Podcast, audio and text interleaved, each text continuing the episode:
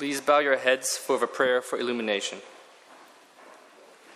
Gracious God, as we kneel before your majesty, we pray that you would hear our heart's desire and respond to the requests of our lips. We want to hear the voice of your Son speaking through the scriptures, making us strong in his strength, making us wise in his wisdom, making us victorious in his victory, and giving us life in his life.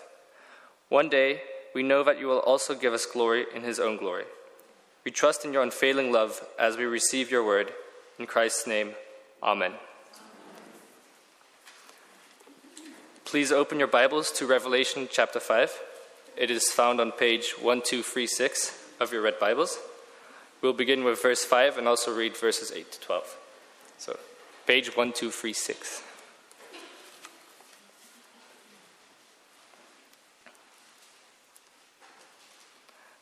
Then one of the elders said to me, Do not weep. See, the lion of the tribe of Judah, the root of David, has triumphed. He is able to open the scroll and its seven seals. And when he had taken it, the four living creatures and the twenty four elders fell down before the Lamb. Each one had a harp, and they were holding golden bowls of, uh, full of incense, which are the prayers of God's people. And they sang a new song, saying, You are worthy to take the scroll and to open its seals because you were slain, and with your blood you purchased for God persons from every tribe and language and people and nation. You have made them to be a kingdom and priests to serve our God, and they will reign on the earth. Then I looked and heard the voice of many angels, numbering thousands upon thousands, and ten thousand times ten thousand. They encircled the throne and the living creatures and the elders.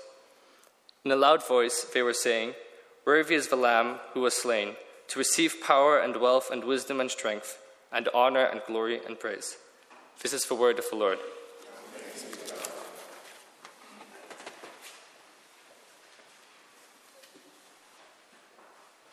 Book of Proverbs. And let me invite you to take your bulletin insert, which has our Old Testament reading on it. Take that in hand and keep it nearby during our meditation this morning. This is what they call Christ the King Sunday, the last Sunday before Advent begins. And so it's fitting that we turn to the Proverbs that deal with kings. And especially this morning, we'll talk about what it's like to have the authority and the influence of a king. As we've been doing the last couple of weeks, why don't we read this together? it's got 12 paragraphs if you like. Um, I'll read these first four lines and you read the next chunk of verse, and we'll go like that through the reading together, okay? So let's read God's word together. I'll start. Righteousness exalts a nation, but sin condemns any people. A king delights in a wise servant, but a shameful servant arouses his fury. Kings detest wrongdoing, for a throne is established through righteousness. When a king's face brightens, it means life. His favor is like a rain cloud in spring. A king's rage is like the roar of a lion, but his favor is like dew on the grass. The righteous lead blameless lives. Blessed are their children after them. When a king sits on his throne to judge, he winnows out all evil with his eyes. Love and faithfulness keep a king safe. Through love, his throne is made secure. In the Lord's hand, the king's heart is a stream of water that he channels toward all who please him. One who loves a pure heart and who speaks with grace will have the king for a friend. Remove the dross from the silver, and a silversmith can produce a vessel.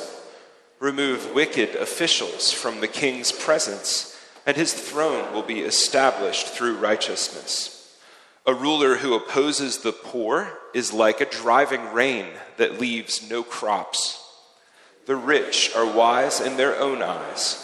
One who is poor and discerning sees how deluded they are. When the righteous triumph, there is great elation.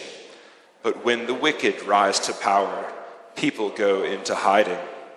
If a king judges the poor with fairness, his throne will be established forever.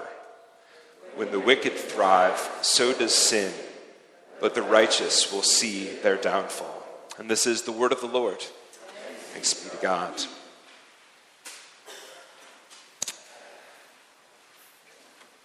Power corrupts, and absolute power corrupts absolutely. To err is human. Have you heard those two contemporary proverbs? Probably you have. Uh, the first one from Lord Acton and the other from Alexander Pope. How about this? Are they true Power corrupts, absolute power, absolutely. To err is human. Are they true?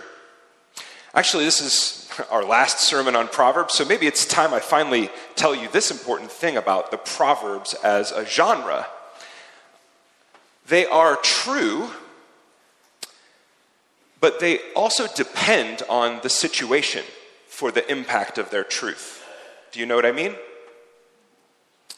They are sayings, wise sayings. Something happens, someone does something, someone observes that thing happen, and they say a proverb. And everybody nods, shakes their head, and says, Yeah, so true, so true, right? Someone's power increases, and then they do something stupid and horrible, right? Power corrupts someone we respect makes a stupid mistake. To err is human, we say. And true enough, that's right, right? Proverbs are true in most situations. That's the way that they work, right? But let me go back to this. Does power corrupt everyone? Does every human fall and fail? In the Bible, power is not the bad guy, power is not the problem. In fact, every human has been given power. Every person is made in the image of God. And part of that means that we are meant to reign and to rule, to fill the earth and to subdue it, to exercise power. We are, as funny as it sounds, in a democracy like we're in here, we are queens and kings under the King of Kings. So the question is not, do you have power? The question is, how are you using your power? What are you doing with the power that you have? Power is a big category. We're going to shrink it down and just look at one aspect of power, and that is what we'll call influence. Influence. And we're going to explore three things together from these proverbs about influence. We'll talk about the enrichment of influence, we'll talk about the erosion of influence, and then finally, we'll talk about the Emmanuel of influence the enrichment of influence, the erosion of influence, the Emmanuel of influence. So let's start with the enrichment of influence. So, queens and kings, what is your influence? What is your power supposed to do? Well, it's supposed to enrich the soil of other people's lives so that they can have fruitful lives. Look at chapter 19 and verse 12 in our insert. When water is scarce and the soil is dry, what's your influence supposed to be like? It's supposed to be like dew in the morning that refreshes and enriches those around you. Or look down to our proverb from chapter 16. Your face is meant to delight in goodness. And when you, a person with authority and power and influence, when you see other people with potential, people that are using their gifts perhaps, your face is meant to brighten up, to light up with delight. You're meant to pour life giving resources on them and be for them like a rain cloud in spring. Chapter 21, verse 1 says that from your heart into the lives of others, streams of refreshing and enriching water are meant to flow. Human beings receive and give, receive and give, receive and give. And when that happens, every one of us is nourished and enriched and can be fruitful. As the water from heaven falls on us and it gives us everything we need to thrive and flourish, it flows through us and into other people's lives around us, nourishing them, enriching them. I have enough, so I can pour myself through my influence into you, so that you have enough, so that you can then pour yourself into others. Who needs some dew? Who needs a springtime rain? Who needs who has fields that could use a little irrigation? Whose work can I encourage? Who could use an investment from me of time or money or resources or trust? If you want to be really specific, you look around a room like this and you ask yourself, who are the two or three people that already seem to know me and like me and trust me a little bit? And maybe could I possibly pour myself in and pour myself out to them so that they might be able to prosper and flourish? This is a glorious vision for humanity, isn't it? To be receivers and givers all in one fluid motion. This is how it was meant to be, isn't it? This is our calling from God as image bearers. This is our job as queens, as kings with great influence. The enrichment of influence. Sadly, though, this flow of influence has run into a giant dam, hasn't it? And as the waters of influence have been dammed up in our world, in our communities, in our churches, in our families, even in our hearts, all of us have ended up with dry fields. All of us have desperately needed the enriching influences of others in our lives. And that, that means that all of us, at one time or another, have been disappointed by people in our lives who clearly have the ability to enrich us with their influence, but they've not channeled some of their abundance in the direction of our great need. I imagine that in a room like this, some of us have been actually poor. Economically, you've faced poverty. And in that situation, you've looked around to those with wealth and influence, perhaps even in your own churches. And you've looked to them for help. But they didn't offer you dew in the morning, or springtime rains, or a stream of water flowing toward your need. And instead, their influence eroded the soil of your heart, your life, your work, your potential. Maybe even chapter 28, verse 3, maybe even like a driving rain, people with influence have hurt the fields of your heart and your life with their self centeredness, perhaps. Their influence has left you without soil, without water, without crops, without a chance to flourish. But even if you've never lived in economic poverty, you've still lived in need and most of us have hoped for the enrichment influence from others, but we've been left dry and parched. And here's the thing all of us, queens and kings in the image of God, we've all soaked up the enriching influence that we have received from outside of us, from others, ultimately from the Lord. And all of us have failed to take the resources that we've been given and channel them toward the dry soil of others' needs. And whether we've blasted them with harsh rain or whether we've left them to become deserts, we have not given the enriching influence that we've been given. Instead, we've caused erosion all around us. Listen, this is not meant to make you feel guilty, uh, and you can't influence and enrich everyone.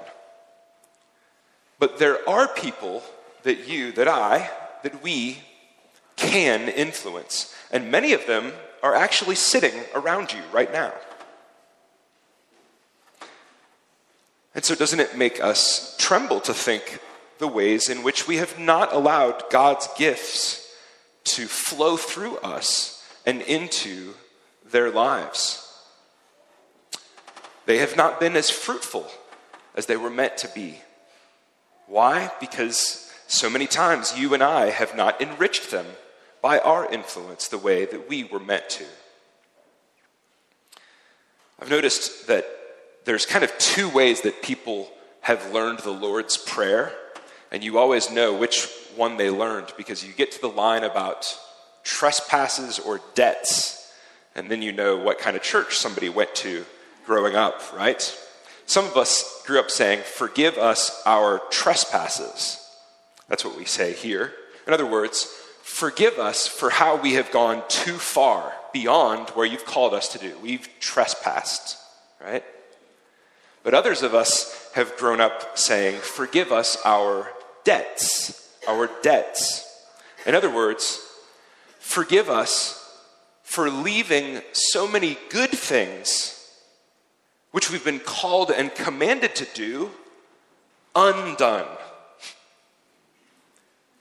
And both of these things are a big problem, right? Often, though, we only think of sin as, oh, we've done what we should not have done, we've trespassed. But in the Bible, sin is also failing to do what we must do. I'm a parent you don't have to tell me twice that my kids are indebted to me, right? They are, and they can never repay us. But when we're honest, there's a sense in which we are indebted to our children. Why? Because so many times we have failed to pour our influence into them in such a way that it enriches their lives, we've failed to do what we've been called to do. Too often we've beat against their fields with these blowing rains and we've left their potential eroded. There are many of you, there are many of us who have invested countless unpaid hours into the life of this congregation and other congregations as well. You've served your church. The church is therefore indebted to you. But are you perhaps indebted still to the church? Have you always had your eyes wide open? Are you always looking for dry land? The dry land of people's souls and spirits, or their careers, or their marriages, or their homes? Or their hopes and dreams? Are you always on the lookout for ways that you can channel your gifts and your resources toward them for their enrichment? Answer no, none of us have been always on the lookout for that. And so we remain indebted to one another, to our sisters and brothers. Often, the people around you are not the fruitful people that they were meant to be, in part because you, because I, have kept most of the enrichment that we've enjoyed to ourselves. The struggling people here have looked around, wondering if anyone's face might, chapter 16, verse 15, might turn toward them, brighten, and then bring life to them. They've longed for springtime rains of, of the communion of church people, of the saints. And many times they've just been left with a drought. And we can fool ourselves into thinking that we're great moms, dads, bosses, coworkers, church people. But chapter 28, verse 11, the people that have been left without what they need, they can see the reality. They can see the truth. The people who are in our lives and in our church are here, folks, because they need us. And too often we are living for ourselves and not for them. And this is what the Bible calls unrighteousness. It's not just taking stuff that isn't ours, trespasses, but it's also failing to give something that wasn't yours to keep in the first place. Things like your influence. So we were meant to give away the enrichment of our influence. Instead, we've seen erosion happen in the wake of our influence. What else? We were made kings and queens. God's gifts and his goodness have flowed into our lives. We're meant to channel God's good gifts into the lives of the people around us, our families, our colleagues, our church, to enrich them. Instead, each of us has been deprived of the enriching influence that we desperately need, and each of us has deprived other people of the influence that they desperately need. And we've seen erosion. The soil of our lives, our families, our teams, our neighborhoods, our marriages, our church is not enriched the way that it needs to be. And this is not the way that it's supposed to be. Look with me at Proverbs 14, verse 34. It's right at the top of our page. Righteousness exalts a nation, but sin condemns a people. Then down to the next block there, chapter 16, verse 12 says, A throne is established through righteousness. And what, we might ask the Proverbs, what ultimately allows queens and kings like us to flourish? What ultimately allows people around us and in our sphere of influence to flourish? Chapter 20, verse 28. Answer love and faithfulness. Love and faithfulness. Through love, our throne is made secure. Through love, the things that we do, the influence that we pour out, lasts and matters. We were meant to reign, but we've all become failed queens and kings. So we need the Emmanuel of influence. And the good news is that the Lord Jesus has come to us, King of Kings, God with us, Emmanuel. And he's come and he's taken up our humanity and what it means to bear God's image. And he's come to reign on our behalf. And his reign has been a reign of love. And Jesus therefore exalts his nation through his own righteousness. And how does he do it? How does Jesus, our king, exalt his nation through righteousness? Two ways. One, Jesus, our Emmanuel of influence, he has lived a perfectly righteous life in our flesh. And that means so many things, but in our context, here's what it means the Lord Jesus has never missed an opportunity to pour himself into the others around him to whom he was called. He looked around and he saw the people that knew him and liked him and trusted him. And he said, These are my people, and I will pour myself out to them. I'll give them all of the enriching influence that my Father in heaven has given to me. And he looks around and he finds the parched ground of their lives and their experiences and of their hearts. He pours himself graciously onto them and into them. He channels his love and his grace toward needy people until their fields are no longer eroding, but rather enriched and flourishing. That's the first way he does it, living perfectly.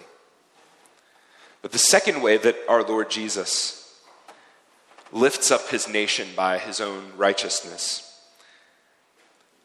is not by being the perfect, awesome king, but actually by becoming parched and dry and eroded in our very flesh. The sin of his people, his nation, is condemned in Jesus, its true king. Chapter 28, verse 12 here. The wicked rise to power in Jerusalem 2,000 years ago, and all of Jesus' friends and helpers go into hiding. At the cross, even God's own face is hidden from him. And the wicked rejoice and triumph in great elation. They think that they've won the day. Every real queen or king, God included, chapter 14, 34, would be angry at shameful servants and get rid of them. Every ruler worthy of their influence, look at chapter 20, verse 8 here, winnows out evil. Chapter 25, verse 5 Every good king removes wicked officials from their presence. That's just what you do when you're king. Christ, our King, our Emmanuel, comes to us and instead of judging and condemning us, instead of winnowing us out as he could have, instead of taking the influence of his spirit from us, instead takes what? Takes our sin and is condemned instead of us. And then he turns and he pours streams of living water onto the parched, eroded soil of our hearts and our lives. Jesus is the wise king who gets rid of evil, but he's also the gracious king who doesn't get rid of evildoers like us, but instead pours grace all over us until we are his most faithful servants. And friends, he still, from his throne today, pours himself into our lives by his Holy Spirit so that we can flourish, so that we then can channel his streams of mercy and grace and love, influencing and enriching the people around us. If you trust in Jesus the King, then you can be sure that he has taken away the guilt of your eroding influence on others? If you're trusting in Jesus Christ as King, you can know that He has lived a life of enriching influence on your behalf, giving you more than you could ask or imagine. If you belong to King Jesus, our Emmanuel, then He intends to make you a flowing channel of His love and power to enrich the people, perhaps some of the ones sitting right around you, living around you, working around you. And if you are His, He will do this in you. And He will do it for you. And He will do it through you. And not just for a few years until you die, but in the resurrection and then forever and ever and ever. Human beings receive and give. It's just what we were made to do. Finally, look at chapter 29, verse 14 here. If a king judges the poor with fairness, his throne will be established forever. Well, our Lord Jesus has been way more than fair with us, hasn't he? He's drenched us with his kindness and love. And now he overflows from us to the people around us. And that's just the kind of king that he is and his kingdom, therefore, is forever. Back to those proverbs at the beginning, those contemporary ones from Acton and Pope. To err is human. Yeah, that's kind of been our experience, right? People around us blow it. We blow it. But here's the thing it's not always true. Because our Lord Jesus was and still is fully human. And he has done all things well. Power corrupts, right? And absolute power corrupts, absolutely. Yeah. When we read our history books, when we turn on the television, when we look around even our church, when we look into our own hearts, we think, yeah, it's kind of true.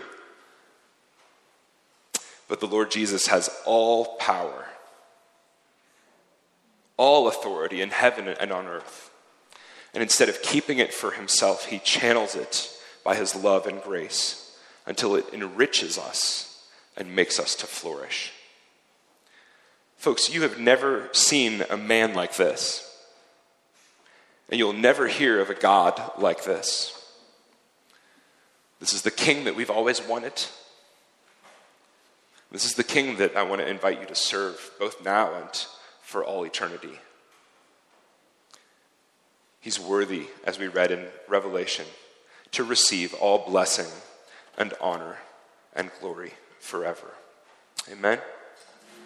Father in heaven, thank you for our Lord Jesus, the true King the one we've always longed for, and the one we've never quite had, the one that we've never quite been able to be. We pray that we would bow before him, receiving all of his blessing, participating in his life and death until we can also participate in his resurrection and the life of the world to come. Come quickly, Lord Jesus, and make all things new bring your influence to bear on our church and on our families and on our lives. And then finally, bring it to bear on the entire cosmos, all of creation, until you are all in all. And that will be the happiest days of our lives. We long for it and look for it, and we hope in it. Give us the faith to keep our eyes on King Jesus. We make our prayer together in his name. Amen.